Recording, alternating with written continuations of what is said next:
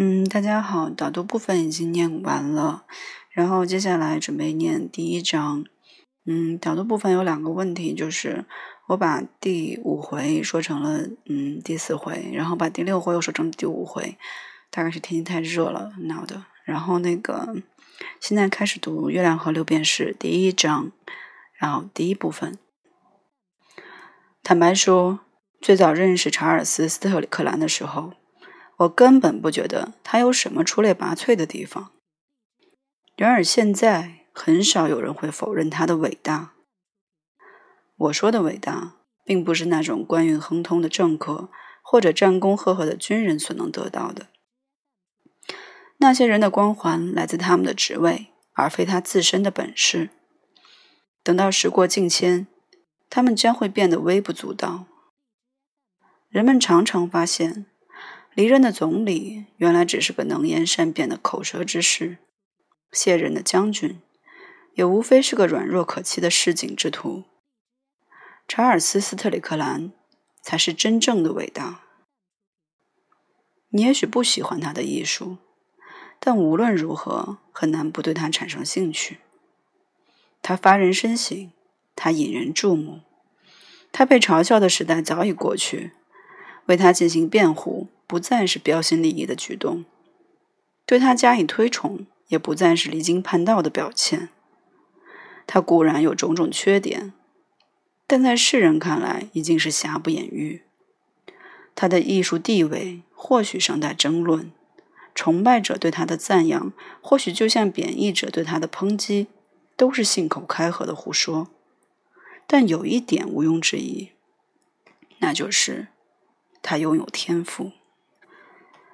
依我之见，艺术中最有意思的，莫过于艺术家的人格。艺术家哪怕有上千个缺点，但只要有着特立独行的个性，那就是可取的。比如说，我认为维拉兹凯兹的绘画技巧比埃尔·格列科更为高明，但世人对他的评价却不如后者高，因为那个克里特画家生性放荡，名誉多舛。又不但将其灵魂的秘密和盘托出，仿佛那是永恒的献祭。艺术家、画家、诗人和音乐家，主要是通过对现实进行拔高或者美化来满足人们的审美意识。但有的艺术家也将其个性赤裸裸地袒露在他的作品中。探索这种艺术家的秘密是很有乐趣的，跟阅读侦探小说差不多。他的作品就像无言的宇宙，充满了待发现的奥秘。斯特里克兰最无足轻重的作品，也透露出他那奇特、痛苦而复杂的个人经历。所以，有些人虽然不喜欢他的画，却不能等闲视之。也正是这个原因，人们才对他的生平和性格充满极其浓厚的兴趣。直到斯特里克兰。亡故四年之后，莫里斯·修瑞才撰写了那篇刊登在《法兰西信使》杂志上的文章，使这位原先籍籍无名的画家不知淹没于世，并开辟了那条让许多跟风的作家紧随而来的道路。长久以来，莫里斯·修瑞是法国声誉最隆的评论家，他给出的评价又是那么高，所以给人留下了深刻的印象。他的赞美显得有些夸大其词，但后继的评论家却证实他所言非虚。而查尔斯·斯特里克兰在当今的声望，也是牢牢地建立在他奠定的基础之上的。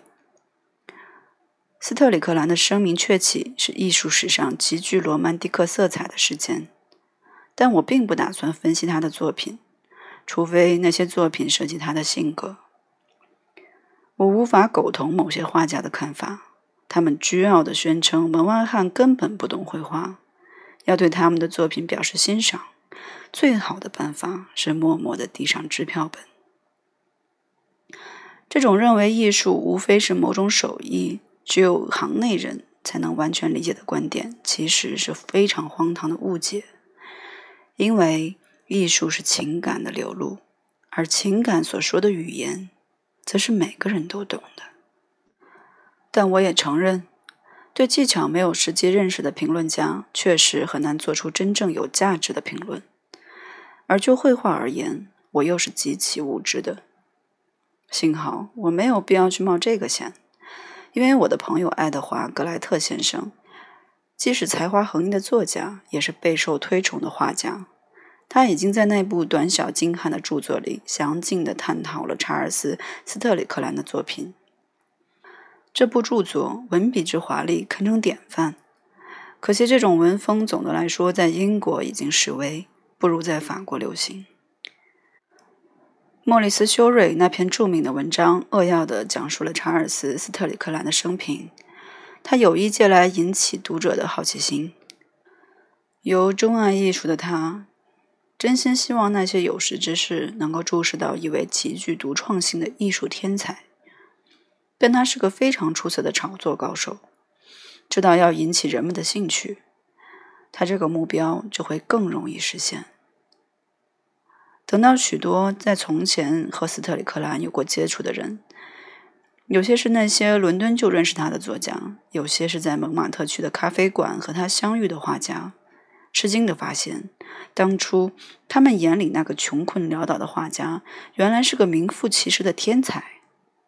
而他们竟然失之交臂以后，法国和美国的报刊上就出现了许多文章，具有回忆和他的交往的，也有表达对他的赞赏的。这让斯特里克兰的名气变得更为响亮，却满足不了公众的更深入的了解他的欲望。有关这方面的文章不计其数。勤奋的维特·布雷希特·洛索尔兹在他那本令人肃然起敬的专著中列出了许多信实可靠的篇章。编造神话是人类的天性。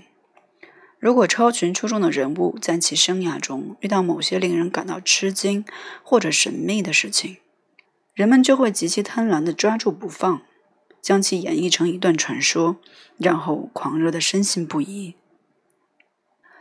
这是人们对平淡生活提出的浪漫抗议。传说里的意识变成了英雄今生不朽境界最可靠的通行证。有幽默感的哲学家在想起沃特雷利爵士时，难免会哑然失笑，于因为他之所以留住在人类的记忆里，竟然是由于他曾经解下披风供伊丽莎白一世踏足用。而不是由于他打着英国的旗号去过许多尚未广为人知的国度。查尔斯·斯特里克兰的事迹流传不广，他的仇敌不少，朋友却不多，所以可想而知，为他树碑立传的作家自然只能用活灵活现的想象来增补极光片语的回忆。人们对他的生平所知甚少，这显然给胡编乱造提供了很好的机会。于是，在这些人的笔下，他的生活是古怪而可怕的，他的为人是孤僻而乖张的，而他的命运则是催人泪下的。没隔多久，这些天花乱坠的描写就变成了明哲保身的历史学家不敢轻易质疑的传奇。但罗伯特斯·克里特兰牧师偏偏不是明哲保身的历史学家，他宣称世人对他父亲的后半生。有许多曲解之处。他撰写那部传记，就是为了消除流传甚广的误会，还说这些误会给生者带来了很大的痛苦。很显然，民间有关斯特里克兰生平的传闻，确实有不少会让一个有头脸的家庭感到尴尬。我阅读这本书的时候，觉得很好笑，并为此而十分佩服自己，因为这本书是很沉闷单调的。斯特里克兰先生描绘的是一个出色的丈夫和父亲，一个和蔼勤勉又正派的君子，精研那门叫做解经的学问的现代神职人员，固然均已掌握涂脂抹粉的惊人本领，但罗伯特·斯特里克兰牧师竟然能够如此诠释他父亲生平中那些他作为儿子不便记住的事实，这种闻过是非的本事，假以时日。定能让他在教会中平步青云。我已经看见他结实的小腿紧紧地裹着主教的绑腿。这件事是有害的，尽管去做它可能显得很勇敢，其实，斯特里克兰的声誉之所以与日俱增，很大程度上得益于世人普遍接受的那个传说。因为很多人被他的艺术吸引，要么是由于他们很讨厌他的性格，要么是由于他们很同情他的惨死。儿子好意的举动等于在父亲的崇拜者头上浇了冷水。就在斯特里特兰先生这部传记出版并引起争议之际。佳士得拍卖了他父亲的重要作品《塞玛利亚的女人》，成交价居然比九个月前降低了两百三十五英镑。当时买下它的是个著名的收藏家，但那收藏家后来突然死亡，所以这幅画又回到了拍卖行。这绝对不是没有缘故的。光靠查尔斯·斯特里克兰的能力和原创性，也许并不足以挽狂澜于既倒。除非热衷于编造神话的人们能够迫不及待地摒弃这个打破他们对非凡人物的幻想的故事。幸亏维特布雷希特·洛索尔博士及时撰写了那部著作，于是所有艺术爱好者终于放下了心头的大石。谢谢收听 FM 幺二六二二七三。